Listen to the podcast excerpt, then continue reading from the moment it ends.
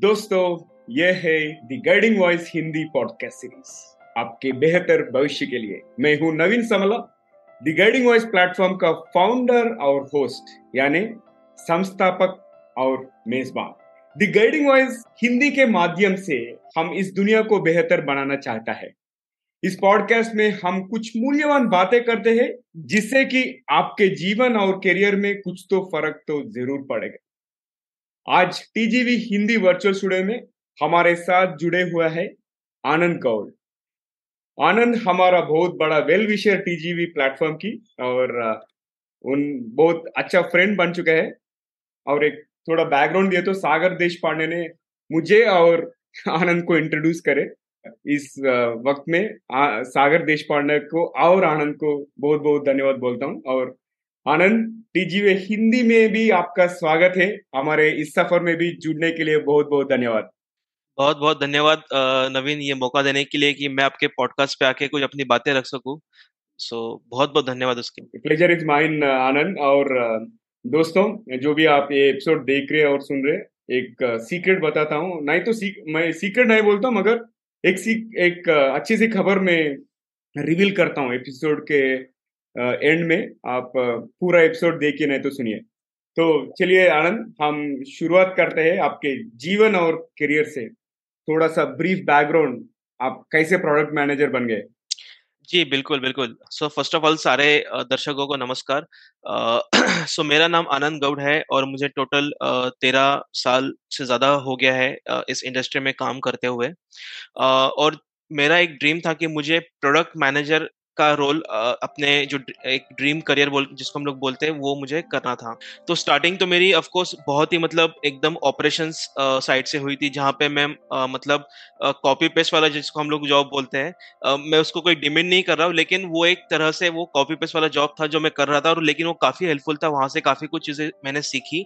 और वो सीखते सीखते सीखते फिर मुझे ऐसा लगा कि नहीं, अभी हमें कुछ आगे और करना चाहिए और सीखना चाहिए। और वही एक अंदर से जो फीलिंग आती है ना, वही आपको आगे पुश करते रहते कि कुछ नया ट्राई करना है। क्योंकि जब मैं यहाँ पे था तो मुझे ऐसा लगा कि एक दिन ऐसा जरूर आएगा कि मेरा जॉब कहीं ना कहीं ऑटोमेट होने वाला है, कहीं ना कहीं कोई रोबोट उसको रेप्लिकेट करके सीख जाएगा और कर सकता है। और जो कि वो हुआ, मैंने अपने ही करियर में सेम टास्क को रोबोटिक प्रोसेस ऑटोमेशन से इम्प्लीमेंट करके उसको पूरा ऑटोमेट भी कर दिया। तो कहीं ना कहीं वो एक था मन में कि हमें आगे और कुछ करना है और कुछ बढ़ना है। और इस तरह से मैं प्रोडक्ट मैनेजर की तरफ आगे बढ़ते रहा, क्योंकि वो एक ऐसा रोल है जहाँ पे आपकी जो एक लीडरशिप क्वालिटी है, जहाँ पे आपको आपकी रिस्पॉन्सिबिलिटी होती है कि आपको सारे टीम के साथ काम करना है ना, और वो पूरी की पूरी टीम आपको रिपोर्ट नहीं करती, वो आपसे अलग होती है, बट फिर भी उनसे काम करवाना है। सो इट्स लाइक आपका जो एक लीडरशिप स्किल है वहाँ पे वो एकदम अच्छे से टेस्ट होने वाला है। और इसलिए मुझे ये रोल काफी पसंद आया और उस तरह से मैं फिर धीरे धीरे सीखते सीखते, और मेरी जो जर्नी रही है प्रोडक्ट मैनेजर की, जो हम लोग आगे बात करने वाले हैं, वो भी सीधी नहीं रही है, वो भी काफी उतार चौड़ा से चलती आई है। लेकिन डेफिनेटली मैं उस मुकाम तक आज पहुंच पाया हूँ क्योंकि मेरे आजू बाजू काफी लोग थे जो मुझे सपोर्ट करने के लिए रेडी थे। बट डेफिनेटली हम लोग आगे उसके बारे में बात करेंगे। ठीक है, आजकल तो ऑटोमेशन का बहुत बड़ा परेशानी है। ऑटोमेशन अगर एक साइड से देखे तो अच्छा है, मगर जॉब्स तो इम्पैक्ट होने वाला है। इसलिए मैं हर बंदे को क्या बोलता हूँ, अपना हम जो भी काम करना है वो ऑटोमेट नहीं होना सके। ऐसा है कि हाँ, ये पूरा अपना क्रिएटिविटी जो भी है ना, अगर हम क्रिएटिविटी बढ़ाए तो अपने आप उन क्रिएटिविटी स्किल्स अगर एनहांस करें तो अपना जॉब सेफ रहेंगे। आप अच्छा डिसीजन लिए आनंद। और हम दूसरे क्वेश्चन को जाएंगे। सो आनंद, आपके करियर में कौन ऐसी बड़ा 3 चीजें, नहीं तो सक्सेस मंत्रा बोलते हैं ना, जो भी आपको सक्सेस को कंट्रीब्यूट करे वो अपने ऑडियंस से शेयर करें आप? ओके, डेफिनेटली ऐसे तो बहुत सारे हैं जो मैं अपने लीडर्स से बोलो या अपने आसपास के जो लोग हैं उनसे सीखते आया हूँ। बट अगर आप मुझे अगर टॉप 3 बोलना है तो मैं फर्स्ट जो चीज़ बोलूँगा वो है कि आपका जो लर्निंग जर्नी है, जिसको हम लोग बोलते हैं कि आपको एक सीखने की प्रक्रिया, वो आपको हमेशा हमेशा अपने लाइफ में एक्टिव रखना है। उसका मतलब क्या है, मैं आपको समझाता हूँ। फॉर एग्जाम्पल, आज आप एक काम कर रहे हो, ठीक है, वो काम करते करते आपको दूसरा भी काम आना चाहिए। और उसका एक सिंपल एग्जांपल मैं देता हूँ कि जब मैं बिजनेस एनालिस्ट बोल के एक रोल में काम कर रहा था, तब ही मैंने स्टार्ट कर दिया था कि मुझे प्रोडक्ट मैनेजर बनने के लिए क्या क्या चीजें जरूरी है, और वो करने के लिए जो मुझे बेसिक इन्फॉर्मेशन चाहिए, कोर्सेज चाहिए, वो सारी चीजें मैंने गूगल पे जाके अपना जो स्टडी है वो शुरू कर चुका था मैं। तो ये एक उदाहरण बताने का रीजन ये है कि आपको आज के तारीख में जो आज एक 21st सेंचुरी में जॉब का एक नेचर है वो इतना चेंज हो गया है कि आप अगर एक ही डोमेन में एक्सपर्ट हो और आपको लग रहा है कि वो एकदम सफिशिएंट है, तो वो पॉसिबल नहीं होगा। आपको मल्टीपल डोमेन्स में आज एक्सपर्ट होना जरूरी है, क्योंकि हमारे पहले मतलब हमारे प्रीवियस जनरेशन में हमारे पेरेंट्स, उनका ऐसा मानना था कि अगर आप एक चीज में अच्छे माहिर हो जाते हो तो आप लाइफ, आपकी लाइफ सेट है, जो कि सही था, उस वक्त के लिए सही था। लेकिन आज टेक्नोलॉजी ने इतनी सारी चीजें चेंज कर दी है कि आज हम लोग एक चीज पे मतलब अपनी लाइफ नहीं बिता सकते, हमें मल्टीपल चीजों में एक्सपर्ट होना पड़ेगा। ये हो गई एक बात। और दूसरी बात ये थी कि आपको एक सोर्स ऑफ इनकम से आपकी गाड़ी नहीं चलने वाली, आपको second source of income generate करना ही होगा बाय एनी अदर मेथड्स। आज इतने सारे तरीके हैं, आज हम लोग देखते हैं कि गिग इकोनॉमी जिसको हम लोग बोलते हैं, वहां पे कितने सारे लोग अपने क्रिएटिविटी को यूज करके आज उसको एक बिजनेस मॉडल में टर्न कर रहे हैं। तो आपका जो पैशन है आप उसको फॉलो करके वो कर सकते हो, लेकिन ये सारी चीजें आपको करनी बहुत बहुत जरूरी है। और ये मैंने सीखा है अपने लाइफ में कि एक चीज पे आप अड़े मत रहिए, आपको मल्टीपल चीजें आनी चाहिए। तो ये मेरा फर्स्ट लर्निंग जो मैं सारे ऑडियंस से शेयर करना चाहूंगा। सेकंड लर्निंग जो मैंने सीखी है, मैंने काफी बार देखा है कि लोग गलत चीजों से कॉम्प्रोमाइज, गलत तरीकों से कॉम्प्रोमाइज करते हैं अपने करियर में आगे बढ़ने के लिए, जो कि मेरे ख्याल से जरूरत नहीं है। अगर आप ऑनेस्ट हो, अगर आप बिलीव करते हो ऑनेस्टी पे, तो ये आपको लॉन्ग लाइफ के लिए हेल्पफुल रहेंगी। कभी कभार आपको वो तकलीफ में डाल सकती है, लेकिन वो तकलीफ से बाहर निकलने के लिए भी आपको ऑनेस्टी ही काम आने वाली है। तो इसलिए आप ये चीज पे यकीन मानिए कि देयर इज नो शॉर्टकट, मतलब जिसको हम लोग बोलते हैं ना कि कोई छोटा रास्ता नहीं है सक्सेस के लिए। आपको पहले सीखना होगा, गिरना होगा और फिर आगे बढ़ना होगा। ये प्रोसेस आप 100 साल के आगे भी आगे चले जाओ तो ये चेंज नहीं होने वाला है। तो इसके लिए इसका कोई शॉर्टकट आप ढूंढने की कोशिश ना कीजिए, आप ये प्रोसेस थ्रू जाइए, तो आपका जो एक सक्सेस है वो भी आपको एंजॉय करने के लिए एक अच्छा मौका मिलता है और आप उसमें आगे और अच्छे से कुछ कर पाते हो। तो ये मेरा एक सजेशन रहेगा कि ऑनेस्ट रहिए और ऑनेस्ट लोगों के आसपास रहिए। अगर आपको ऐसा लग रहा है कि कोई बंदा गलत चीजों में गिर रहा है, आप उसे समझाइए। अगर वो नहीं सुन रहा है, कोई बात नहीं, आप उससे थोड़ा सा दूर हो जाइए और अपने लाइफ पे फोकस कीजिए, वो बहुत इंपॉर्टेंट है। क्योंकि कभी कभी द पीपल अराउंड यू, जो आसपास के जो आपके लोग हैं, वो आपको डेफिनेटली इंपैक्ट करते हैं, वेदर इट्स पॉजिटिव और नेगेटिव। तो इसलिए आपका जो एक सर्कल है वो आपको अच्छा रखना बहुत बहुत जरूरी है। That is the second thing अपने ऑडियंस से मैं शेयर करना चाहूंगा। और तीसरी चीज ये है कि आप कुछ भी हो, मतलब आप कहीं भी रहे, आपको सबसे पहले ये सोचना है कि आप पहले अच्छे इंसान कैसे बने, है ना। ये मैंने आई थिंक थोड़ा over the period of time इसके बारे में सीखा है मैंने कि आप, हम हमेशा सोचते हैं कि आई हैव टू बिकम, मुझे अच्छा एम्प्लॉय बनना है, मुझे अच्छा हस्बैंड बनना है, मुझे अच्छा फ्रेंड बनना है, मुझे अच्छा जो भी आपका रिलेशनशिप में स्टेटस है आपको वो करना है। लेकिन उसके पहले डीप डाउन आपको जाके ये सोचना है कि आप पहले अच्छे इंसान कैसे बनते हो, क्योंकि अगर एक अच्छा इंसान आप हो तो आप किसी भी रोल में चले जाओ आप अच्छा ही काम करने वाले हो, चाहे वो फिर रिलेशनशिप में हो, प्रोफेशनल लाइफ में हो, या किसी भी कम्युनिटी में हो, या जो भी हो। तो वो एक चीज आपको थोड़ा सा, और उसके लिए आपको क्या करना है, again coming back to the same point कि अच्छे लोगों के बीच में आपकी संगत रहेंगी तो आपको डेफिनेटली वो हेल्पफुल रहेगा। तो ये मेरे 3 चीजें हैं जो लाइफ में काफी सीखी है और मैं उसको काफी फॉलो करता हूँ, इंप्लीमेंट करता हूँ, और ये डेफिनेटली मैं चाहूंगा कि ऑडियंस इसमें कुछ अगर हेल्प हो तो वो एक बेहतर चीज है। ये तो बहुत इंपॉर्टेंट चीजें बताए आनंद, और हम असली टॉपिक में जाएंगे अभी। ये प्रोडक्ट मैनेजर का रोल क्या होता है, उसका रिस्पॉन्सिबिलिटीज क्या होता है, आप थोड़ा एक्सप्लेन कीजिए ना। जी बिल्कुल बिल्कुल, एब्सोल्युटली। देखा जाए तो प्रोडक्ट मैनेजर का रोल बहुत ही न्यूली क्रिएट हुआ है, लाइक पिछले 25-30 सालों में ये रोल काफी मतलब सुनने में आया है, या मतलब ऑफिशियली उसका टाइटल मिलना शुरू हुआ था। क्योंकि पहले क्या होता था कि पहले सॉफ्टवेयर प्रोडक्ट बनने के पहले हार्डवेयर प्रोडक्ट्स तो बन ही रहे थे, लेकिन तब प्रोडक्ट मैनेजर बोल के ऐसा कोई टाइटल नहीं था। तो जनरली जैसे जैसे हम लोग सॉफ्टवेयर के तरफ बढ़ने लगे तो हमें ऐसा लगा कि एक ऐसा एक रोल चाहिए जो एंड टू एंड जो प्रोडक्ट बनता है चाहे फिर वो एक हार्डवेयर के माध्यम से हो या सॉफ्टवेयर के माध्यम से हो, लेकिन उसको एंड टू एंड देखने वाला कोई नहीं था पहले। मतलब एक इंसान वो सारे चीजें कर सके, वो ऐसा एक रोल कभी मतलब पहले के इंडस्ट्री में नहीं था।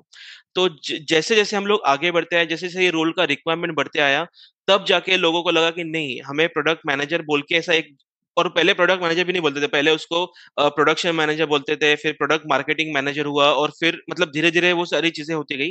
और अभी भी रोल्स में काफी डिफरेंस या अंतर होते हैं, बट सो ये हो गया एक इतिहास का भाग कि प्रोडक्ट मैनेजर का जो क्रिएशन है या जन्म है वो कैसे हुआ है। सेकेंड चीज ये है कि प्रोडक्ट मैनेजर को अगर आपको समझना है तो आपको मैं दो उदाहरण देता हूँ, ठीक है। एक पहला उदाहरण ये है कि आप अगर मूवी देखते हो, ठीक है, तो मूवी में जो डायरेक्टर का काम होता है ना, डायरेक्टर का वो काम एक प्रोडक्ट मैनेजर का होता है एक प्रोडक्ट बनाने में। कैसे है मैं आपको समझाता हूँ, ठीक है। अब जैसे कि एक पिक्चर में अगर आप देखोगे तो इतने सारे डिपार्टमेंट्स होते हैं, लाइट डिपार्टमेंट्स है, कैमरा डिपार्टमेंट है, राइटिंग डिपार्टमेंट है, एक्टिंग डिपार्टमेंट है, साउंड डिपार्टमेंट है, एडिटिंग डिपार्टमेंट है, कितने सारे डिपार्टमेंट्स है, और तब जाके एक अच्छी 2.5 घंटे की फिल्म बनती है। तो अगर आप देखोगे, लेकिन ये सब डिपार्टमेंट्स को एक साथ मिलके काम करने के लिए, वो जो फाइनल प्रोडक्ट है आप जो पिक्चर देखते हो वो करने के लिए आपको कौन चाहिए? You need a director, correct. और वो डायरेक्टर का रोल क्या है कि आप साउंड टीम में जाके उनसे बात कीजिए कि मुझे कैसा चीजें चाहिए, क्योंकि वो उस पे फोकस करेंगे। फिर डायरेक्टर जाएगा एक्टर के पास, बताएगा कि मुझे कैसी एक्टिंग चाहिए, फिर एक्टर उस हिसाब से एक्टिंग करेगा। फिर आप जाओगे कैमरा के पास, बोलोगे मुझे ऐसे कैमरा सेटअप करके चाहिए ताकि मुझे ऐसा सीन मैं ले पाऊँ। तो ये, और आप देखोगे तो एक्चुअल में डायरेक्टर कुछ कर रहा है नहीं कर रहा है, क्योंकि सारे काम तो यही चीजें यही टीम से कर रहे हैं, लेकिन उनको जो डायरेक्शन देना है वो डायरेक्टर का काम है।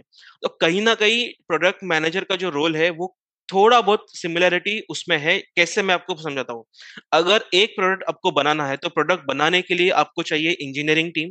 वो क्यों है? क्योंकि इंजीनियरिंग टीम आपका जो भी विजन है वो कोडिंग करके जो भी है वो आपका प्रोडक्ट फाइनल बनाती है। फिर उस प्रोडक्ट को मार्केट में लेके जाने के लिए आपको मार्केटिंग टीम चाहिए, ताकि आपके कस्टमर्स को समझे कि आपके कंपनी ने कौन सा प्रोडक्ट बनाया, कैसा प्रोडक्ट बनाया, और मेरा कौन सा ऐसा प्रॉब्लम है जो ये प्रोडक्ट सॉल्व करने वाला है। वो चाहे किसी भी तरह का प्रोडक्ट हो सकता है, लेकिन वो कौन सा एक प्रॉब्लम है मेन जो वो सॉल्व करने वाला है, और उसके लिए आपको मार्केटिंग करना बहुत जरूरी है। और स्पेशली आज के तारीख में in this creator economy there are so, उसमें कितने डिफरेंट तरीके हैं कि आप इंस्टा मार्केटिंग कर सकते हो, आप फेसबुक मार्केटिंग कर सकते हो, आप मतलब वो वाला जमाना चला गया कि आपको फ्लायर्स लेके घर घर जाना पड़ता है या पेपर में बांटना पड़ता है। वो वैसा मार्केटिंग नहीं है, ये डिजिटल मार्केटिंग के बारे में हम लोग बात कर रहे हैं। तीसरा होता है कि आपके पास एक ऐसी टीम चाहिए जो एक बार प्रोडक्ट लॉन्च हो गया है तो उसके बाद में वो कैसे चल रहा है कैसे नहीं चल रहा है, ऑफ कोर्स वो प्रोडक्ट मैनेजर का काम होता है, लेकिन उसके पास उसको एक टीम चाहिए जहाँ पे वो सारे कस्टमर रिसर्च बोलो या जो वो सारी चीजें हेल्प कर सके। तो यहाँ पे भी प्रोडक्ट मैनेजर डायरेक्टर का ही काम कर रहा है। वो इंजीनियरिंग टीम को जाके बोल रहा है कि मुझे कैसा प्रोडक्ट बनाना है, वो ये बता रहा है कि मुझे ये चीजें चाहिए, मुझे ये चीजें नहीं चाहिए, ताकि इंजीनियरिंग टीम उस तरह से काम कर सके। फिर प्रोडक्ट मैनेजर जाके मार्केटिंग टीम से काम करेगा कि मुझे मार्केटिंग में क्या क्या चीजें पे फोकस करना है, जैसे कि मुझे मार्केटिंग में फोकस करना है कि ये जो प्रोडक्ट है ये कैसे कस्टमर का प्रॉब्लम सॉल्व कर रहा है, ना कि मेरा प्रोडक्ट कितना भारी है या कितना मतलब उसमें क्या क्या फीचर्स है। वो सारी चीजें फोकस नहीं करते हुए मेरे कस्टमर का क्या प्रॉब्लम है उस पे अगर मैं फोकस करूं तो आई थिंक मैं कनेक्ट कर पाऊंगा। और एक कहानी बताऊं मैं, जैसे कि मेरा ये प्रॉब्लम था, फिर हमने ये प्रोडक्ट लॉन्च किया और वो किस तरह से वो सॉल्व कर रहा है। तो ये अगर हम लोग कहानी के माध्यम से अगर उन्हें बता सके तो और ज्यादा ऑडियंस उसको कनेक्ट कर सकती है।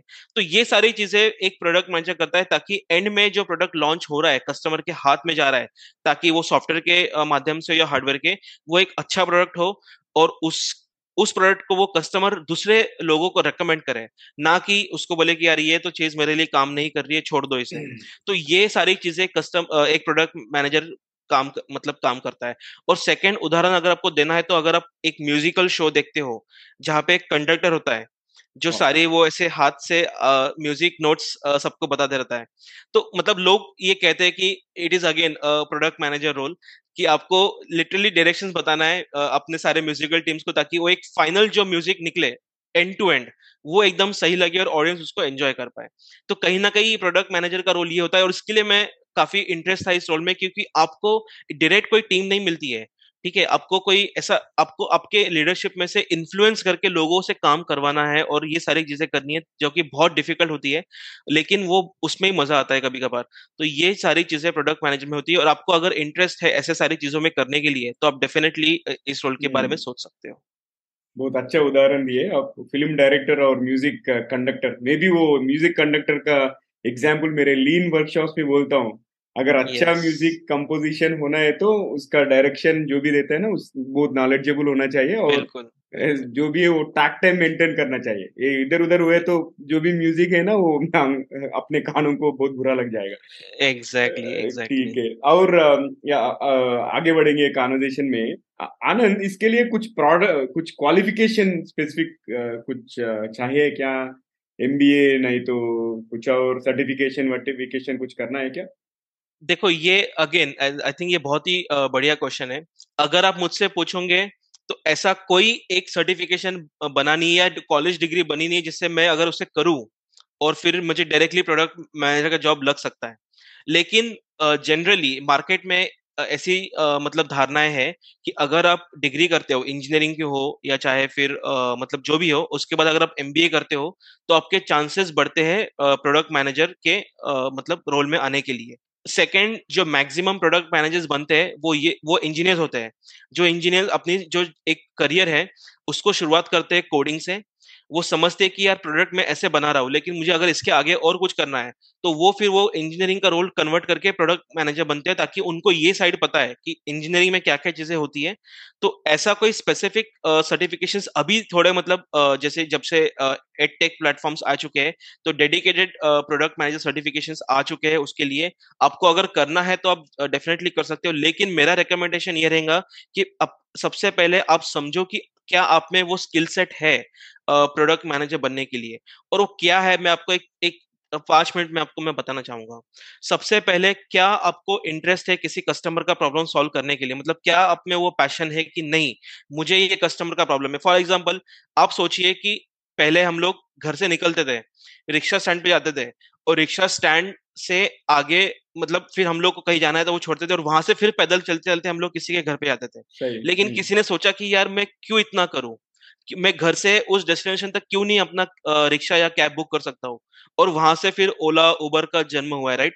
तो उन्होंने ऐसा बिजनेस प्रॉब्लम ढूंढा जहां पे कस्टमर को सीरियसली एक प्रॉब्लम था कि मुझे नहीं चलना है, मुझे एंड टू एंड डेस्टिनेशन पे एक ट्रांसपोर्ट चाहिए जो कि पब्लिक ट्रांसपोर्ट नहीं प्रोवाइड कर सकता है, ना ही रिक्शा प्रोवाइड तब करती थी, ना ही कैब्स का तब इतना मार्केट था। लेकिन किसी ने सोचा और आज वो एक मतलब बड़ा बिजनेस बन चुका है। ऐसे ही मतलब आपको सोचना है कि आप क्या आप में वो पैशन है कि आप ऐसा कोई कस्टमर प्रॉब्लम लेके उसको सॉल्व करने को आपको मतलब आपकी इच्छा है, पहली चीज। दूसरी चीज, आपको एक चीज समझना है कि यहाँ पे जो एक लीडरशिप क्वालिटी आपको लगती है वो है कि to work with others influencing them. इसका मतलब क्या है कि आप कि जैसे कि एक तरीका होता है लीडरशिप का जहां पे आपको टीम आपको डायरेक्टली आपके अंडर रिपोर्ट करती है तो आपके पास अथॉरिटी है कि मैं जो बोलूंगा मुझे टीम को करना ही है, क्योंकि मैं उस अथॉरिटी से अपनी पोजीशन से यूज करके मैं उनको काम करवा रहा हूँ। लेकिन प्रोडक्ट मैनेजर में अथॉरिटी नहीं होती है। क्यों? क्योंकि इंजीनियरिंग टीम किसी और के लीडरशिप में होती है, मार्केटिंग टीम किसी और टीम में होती है, लेकिन मुझे इन सबसे काम करवाना है, मुझे मेरा प्रोडक्ट बनवाना है। तो इसके लिए आपका जो एक इंटरपर्सनल स्किल होता है जहां पे आपको लोगों से मिल के काम करने का एक अच्छे से एक तरीका जो होता है वो आपको थोड़ा सीखना पड़ेगा। ये बहुत ही इंपॉर्टेंट क्वालिटी है फॉर अ प्रोडक्ट मैनेजर। तो ये सारी चीजें आपको करनी है, और आपको अगर सर्टिफिकेशन नहीं भी करना है तो भी आप प्रोडक्ट मैनेजर में एंड अप हो सकते हो, लेकिन वो डिफिकल्ट जर्नी है थोड़ा सा।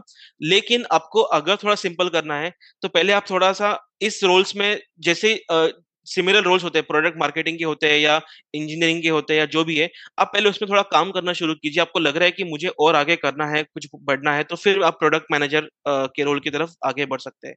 तो ऐसा डेडिकेटेड सर्टिफिकेशन नहीं है मतलब कॉलेज लेवल पे। अभी एडटेक प्लेटफॉर्म्स है जहाँ पे वो लॉन्च कर रहे हैं कि 6 मंथ्स 9 मंथ्स का आपको सर्टिफिकेशन देते हैं वो, और उसमें सिखाते हैं कि प्रोडक्ट डेवलपमेंट साइकिल मतलब आइडिया से लेके प्रोडक्ट लॉन्च तक, जिसको हम लोग बोलते हैं प्रोडक्ट डेवलपमेंट साइकिल, वो कैसे आप सीख सकते हो।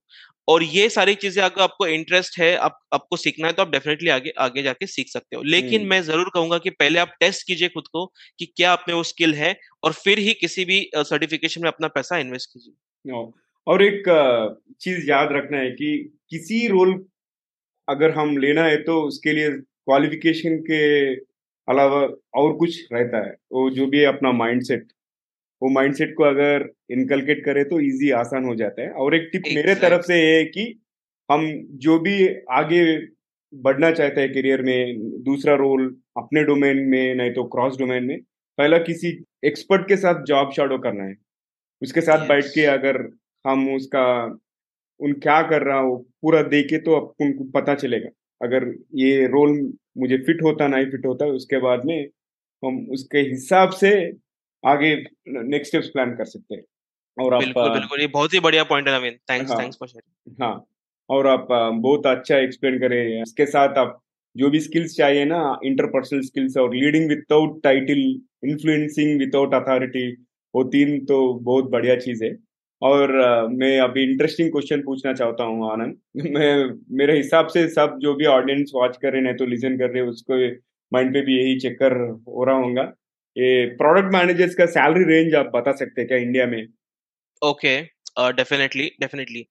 देखो, आई थिंक कहीं ना कहीं जैसे कि मैंने कहा कि रोल में आपको डिसीजन काफी लेने पड़ते हैं, और आपका एक डिसीजन एक प्रोडक्ट को बना सकता है या प्रोडक्ट को बिगाड़ सकता है।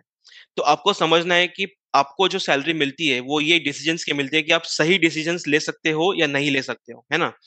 तो अगर हम लोग सैलरी की बात करें तो देखो, स्टार्टिंग लेवल जो है, मतलब क्योंकि प्रोडक्ट मैनेजर में भी डिफरेंट लेवल्स होते हैं, जैसे स्टार्टिंग लेवल है, मिड लेवल है, एंड देन यू नो आप नेक्स्ट मतलब बड़े लेवल पे पूरा end to end product launch करने के लिए टीम लीड कर रहे हो। तो ये सारे लेवल पे मैं थोड़ा सा बताना चाहूंगा कि सैलरी रेंज कैसा होता है। फर्स्ट जो इनिशियल है प्रोडक्ट मैनेजर, जैसे कि आप फ्रेशर हो, आपके पास कोई एक्सपीरियंस नहीं, लेकिन आपको स्टार्टिंग ही प्रोडक्ट मैनेजर से ही करनी है, ठीक है।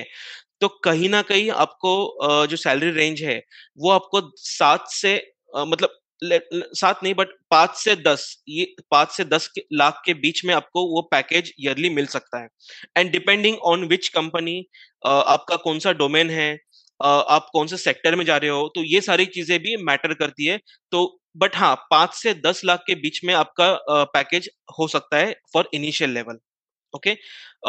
और ये as compare to other roles थोड़ा एक्स्ट्रा पे करता है। तो आपको अगर डेफिनेटली सिर्फ प्रोडक्ट मैनेजर से ही स्टार्ट करना है तो फिर आपको थोड़ा सा यहाँ पे सर्टिफिकेशंस की हेल्प हो सकती है, क्योंकि आपको प्रूफ करना है कि आपके पास नॉलेज है प्रोडक्ट डेवलपमेंट साइकिल का। सेकेंड चीज है मिड लेवल, जैसे कि आपके पास अच्छा 3 से 4 साल का एक्सपीरियंस हो चुका है या 5 साल का एक्सपीरियंस हो चुका है, और आपको अब नेक्स्ट लेवल थोड़ा प्रोडक्ट मैनेजर के मतलब थोड़ा सा एक्स्ट्रा काम करना है या बड़ा काम करना है, तो उसके लिए जो सैलरी का एक पैकेज है, मतलब जो ये है रेंज है, it will be between 15 to 25।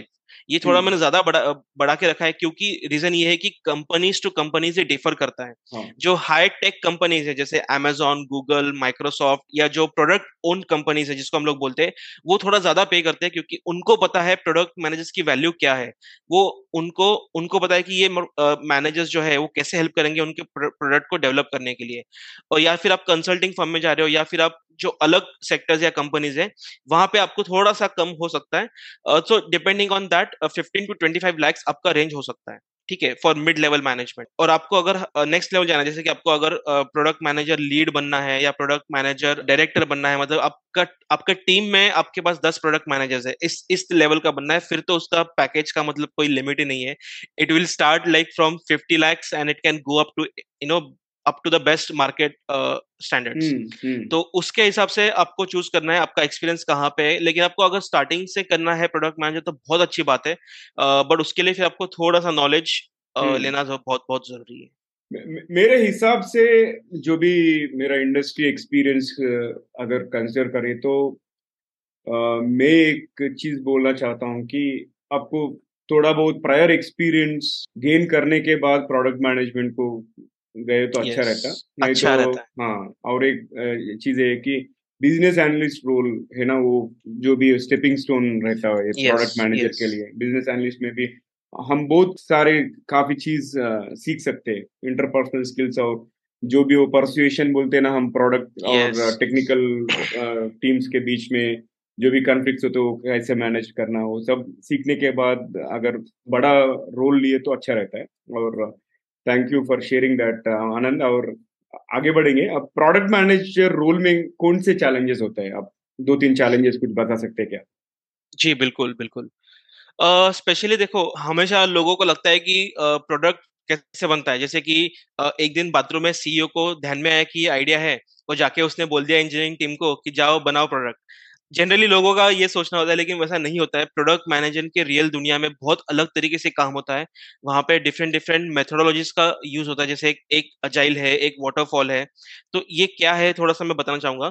तो इसमें चैलेंजेस सबसे पहले ये होता है कि आपके पास 10 आइडियाज है, ठीक है, आप प्रोडक्ट मैनेजर हो। आज मेरे पास 10 आइडियाज है जिसपे मुझे प्रोडक्ट बनाने का काम दिया गया है, लेकिन उस 10 आइडियाज में से मुझे सिर्फ एक चुनना है। एक चुन के मुझे उस पर काम करते आगे बढ़ना है। तो मैं कैसे चुनूंगा कि मेरे लिए सबसे इंपॉर्टेंट आइडिया कौन सी है, राइट? तो ये यहाँ पे चैलेंज है, क्योंकि एज अ प्रोडक्ट मैनेजर अगर आप गलत आइडिया पे काम करना शुरू करते हो, और गलत सही कैसे डिसाइड होगा, मार्केट से। आपका अगर प्रोडक्ट मार्केट में फेल हो रहा है, अगर आप पैसे लूज कर रहे हो, तो आप मतलब एक तरह से आपने सीखा है। मैं ये नहीं बोलूंगा कि आप फेल हुए, लेकिन आपने सीखा है। और अगर आपका आइडिया काम कर गया, आपके अगर प्रोडक्ट में कस्टमर्स उनको मतलब अपने कस्टमर्स जो है रिकमेंड कर रहे हैं दूसरों को, तो आपका प्रोडक्ट सक्सेसफुल हो रहा है। तो यहाँ पे भी आपने सीखा, लेकिन आप सक्सेसफुल भी रहे हो। तो सबसे इंपॉर्टेंट ये है कि आप अपने आइडिया को कैसे प्रायोरिटाइज करते हो प्रोडक्ट बनाने के लिए। सबसे वही से मतलब प्रॉब्लम शुरू होती है। दूसरे प्रॉब्लम जो होती है, मैंने देखी है काफी बार की हम लोग अपने टीम्स के साथ जो हम लोग काम करते हैं, वहां पे काफी डिस्कशंस होते हैं, डिबेट्स होते हैं। क्यों?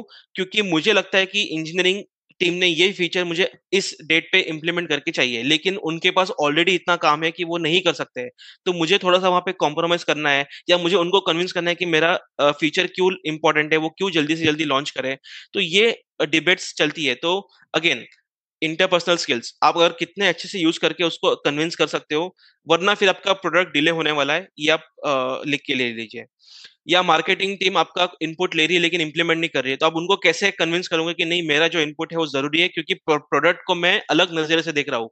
और सबसे इंपॉर्टेंट एक चीज मैं आपको बताना चाहूंगा कि प्रोडक्ट मैनेजर जब प्रोडक्ट को देखता है एंड टू एंड ही, वो जो देखता है ना, वो एक कस्टमर की नजर से देख रहा है।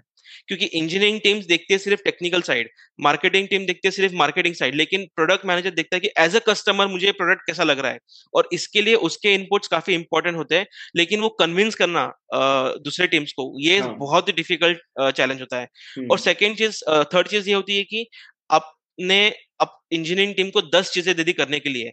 अब वो 10 में से भी आपको फर्स्ट 5 पे फोकस करना है, क्योंकि सारे 10 चीजें एक साथ नहीं हो सकती है। और प्रोडक्ट मैनेजर की मैनेजमेंट की दुनिया में एक टर्म है जिसको हम लोग बोलते हैं मिनिमम वायबल प्रोडक्ट, और कुछ कंपनीज यूज करती है मिनिमम लवेबल प्रोडक्ट।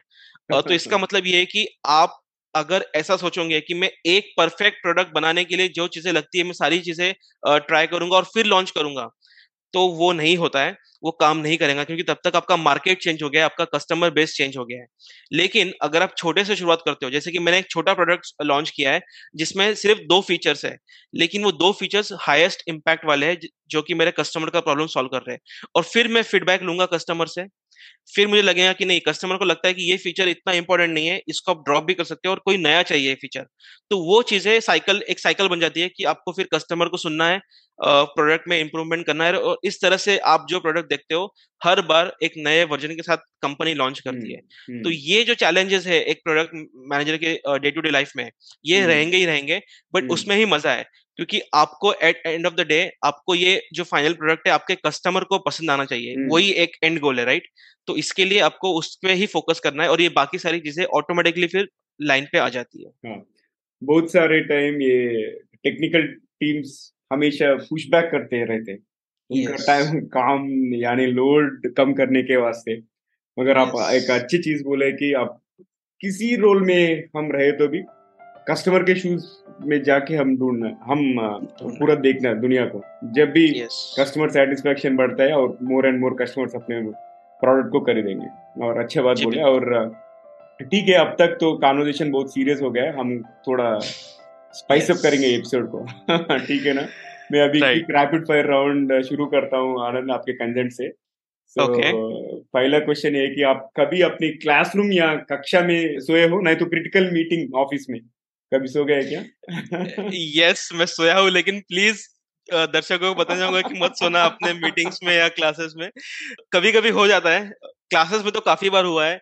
मीटिंग्स में भी हुआ है, स्पेशली जब वर्चुअल मीटिंग्स होती है ना तो मैं किस्सा सुना चाहूंगा कि मैं 3 घंटे के ट्रेनिंग में था, 3 घंटे लगातार ट्रेनिंग में था, और 1 घंटे के बाद मेरे से नहीं हुआ, मैं सह ही नहीं पाया, मैं डेस्क पे ऐसा सोच मतलब सुनते सुनते सो गया था।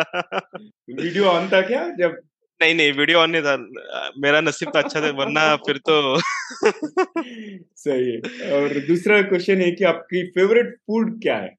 Favourite food any homemade food, किसी के भी घर का हो, लेकिन मुझे होममेड फूड हर एक मतलब बहुत पसंद आता है, और स्पेशली मुझे अलग अलग क्यूजिन ट्राई करना पसंद है, फिर वो चाहे किसी भी मतलब कंट्री से हो या चाहे सेक्टर से हो, बट घर का हो तो मजा आ जाता है, मतलब उसका अलग ही नेक्स्ट लेवल ही होता है, मतलब घर का खाना। सही है, फेयर एनफ। और आगे बढ़ेंगे, एक शब्द में अपने आप को कैसे डिस्क्राइब करते हैं आप? वन वर्ड रेजिलिएंट या फाइटर। लाइक जैसे कि लाइफ में सारे प्रॉब्लम्स आते रहते हैं, बट उसको फाइट करते हुए आगे बढ़ना है, तो वही मेरा लाइफ का मंत्रा रहा है आज तक। नो, रेजिलियंसी तो बहुत क्या बोलते हैं, इम्पोर्टेंट चीज है आजकल सर्वाइव होने के लिए, नहीं तो जिंदगी बहुत मुश्किल हो जाएगी। और आगे बढ़ेंगे नेक्स्ट क्वेश्चन पे, आपने कभी किसी से कुछ चुरा है क्या? Have you stolen anything from anyone? नहीं, मतलब जब छोटा था मैं, तब एक बार डैड के जेब में से थोड़े पैसे चुराए थे। Thank you for sharing that candidly. और आखिरी सवाल ये रैपिड फायर में, ऐसी कौन सी आधुनिक यंत्र यानी फैंटेसी गैजेट है जो आपको इन्वेंट करना चाहोगे या देखना चाहेंगे? ओके, मैं मतलब ऐसा कुछ गैजेट बनाना चाहूंगा जहाँ पे हम अपना जो एक कॉन्शियसनेस है या जो हमारे मेमोरीज है वो मैं स्टोर कर पाऊँ आगे जाके। सुपर, बहुत बढ़िया चीज है वो। और अच्छा, रैपिड फायर, हम मेन कॉन्वर्जेशन को जाएंगे अब। आखिरी सवाल, जो भी आप फाइनल मैसेज अपने टीजीवी हिंदी ऑडियंस को क्या देना चाहते हैं? सबसे पहले तो मैं टीजीवी का धन्यवाद करना चाहूंगा कि क्योंकि टीजीवी एक अपने आप में एक एग्जाम्पल है कंसिस्टेंसी का, जो कि मैं अपने लाइफ में काफी स्ट्रगल करते रहा हूँ। तो मैं आई थिंक काफी मतलब मैं अपने ऑडियंस से रिक्वेस्ट करूंगा कि आप बाकी के भी जो वीडियोस है आप डेफिनेटली देखें, क्योंकि उसमें इतना नॉलेज भरा हुआ है, मैं खुद सीख रहा हूँ वहां से। तो ये एक मेरी सब ऑडियंस को एक रिक्वेस्ट होगी। और लास्ट मैसेज मेरा यही रहेगा कि प्रोडक्ट मैनेजर का आपको रोल अगर आपको करना है तो आप डेफिनेटली उसके बारे में सोच सकते हैं, लेकिन जैसे कि मैंने कहा, आपको 3 चीजें उसमें ध्यान रखनी है कि एक influencing without authority, interpersonal skills, और आपका जो एक पैशन है कस्टमर प्रॉब्लम सॉल्व करने का। ये अगर 3 चीजें आपके पास है तो आप एक सक्सेसफुल प्रोडक्ट मैनेजर बन सकते हो। और आपको लग रहा है कि आपको चीजें थोड़ी कहीं पे कमी है, तो आप पहले ट्राई कीजिए, अपने खुद के ही रोल में, किसी भी रोल में हो, आप ये 3 चीजें ट्राई करने की कोशिश कीजिए, और फिर आप आगे आ सकते हो as a product manager. So ये मेरे एक लास्ट मैसेज है अपने ऑडियंस के लिए। So thank you so much. ठीक है आनंद, आज हमारे साथ जुड़ने के लिए बहुत बहुत धन्यवाद। तो दोस्तों, यह था हमारा आज का श्रृंखला यानी एपिसोड आनंद के साथ। मगर एपिसोड के बिगिनिंग में एक वादा किया था कि I am going to reveal a secret. ये सीक्रेट है कि आनंद हमारे टीजीवी हिंदी कोर टीम में जुड़ा हुआ है, और आप आनंद को एक होस्ट सीट में देखते कहीं फ्यूचर एपिसोड्स में। Anand, thank you so much and welcome to TGV Hindi family officially. ये मौका देने के लिए बहुत बहुत धन्यवाद नवीन। तो आखिरी भाग से पहले आपसे एक विनती है, अगर आपने अब तक टीजीवी चैनल को सब्सक्राइब नहीं किया तो अभी कर लीजिए। अगर आपको ये श्रृंखला पसंद आए तो करीब 3 लोगों यानी अपने दोस्तों के साथ यानी कोलिग के साथ शेयर कीजिए, शायद उन्हें भी इसे कोई फायदा हो या कोई टिप्पणी उन्हें भी पसंद आएगी। धन्यवाद in advance, thank you so much in advance. तो चलिए हम अब कुछ सामान्य ज्ञान यानी ट्रिविया सुनते हैं। एंड आज का सामान्य ज्ञान यानी ट्रिविया है कि प्रोडक्ट मैनेजर को कितना कोडिंग नॉलेज जानना है। ये बात है कि only 5% of the product managers coding का नॉलेज है। जी बिल्कुल। और ये बात है कि बहुत कम लोग जो भी टेक्निकल नॉलेज से प्रोडक्ट मैनेजर का रोल चूज करते हैं, मगर प्रोडक्ट मैनेजर का रोल तो बहुत बहुत पावरफुल रोल है। आनंद जब बोला था ना, जैसे कि बहुत influential role, leading without authority and all. And most importantly मुझे प्रोजेक्ट प्रोडक्ट मैनेजमेंट रोल में एक अच्छा चीज, ये एक चीज अच्छा लगता है कि कस्टमर सेटिस्फेक्शन। अगर एक प्रोडक्ट लाइव हो तो हम कस्टमर वो प्रोडक्ट को यूज करने देके तो वो बहुत सा अच्छा सेटिस्फेक्शन देता है। सो इसलिए मैं एक विनती करता हूँ कि आप अगर प्रोडक्ट मैनेजर रोल चूज करना है तो जरूर आप ट्राई करना है। और कुछ टिप्स यानी कुछ गाइडेंस होना तो आनंद का लिंक्डइन प्रोफाइल लिंक अपने शो नोट्स यानी एपिसोड डिस्क्रिप्शन में रहते हैं, आप जाके उसको कनेक्शन रिक्वेस्ट भेज सकते हैं। बिल्कुल बिल्कुल। और मैं विश करता हूँ कि आप सब लोग अच्छे से और सक्सेसफुल प्रोडक्ट मैनेजर्स बने। थैंक यू सो मच दोस्तों, आज के लिए यही पर समाप्त करते हैं। टीजीवी हिंदी में ट्यून करने के लिए बहुत बहुत धन्यवाद। अगर आपको कोई प्रतिक्रिया यानी सजेशंस है या अगर आप किसी को हमारे मेहमान करके बुलाना चाहता है तो हमें जरूर ईमेल करें। हमारा ईमेल आईडी tgvhindi@gmail.com। मैं हूँ नवीन समला, आपकी हम सफर। यही उम्मीद है कि हमारी ये कोशिश कई लोगों की जिंदगी में कुछ अमूल्य बातें पहुंच जाए। तो अगली बार तक एक लिए नमस्ते और धन्यवाद। तो फ्यूचर एपिसोड में फिर मिलेंगे अच्छे मेहमान के साथ। बहुत बहुत धन्यवाद।